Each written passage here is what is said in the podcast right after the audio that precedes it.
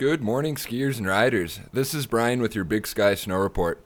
No new snow fell overnight. Today's going to be a beautiful bluebird day. 18 inches of snow has fallen on the upper mountain over the past week, and conditions are stellar. We're going to begin the day around 16 degrees, and we'll see the high climb into the mid 20s. Winds will be out of the west southwest between 10 and 15 miles per hour. Think snow, and I'll see you on the mountain.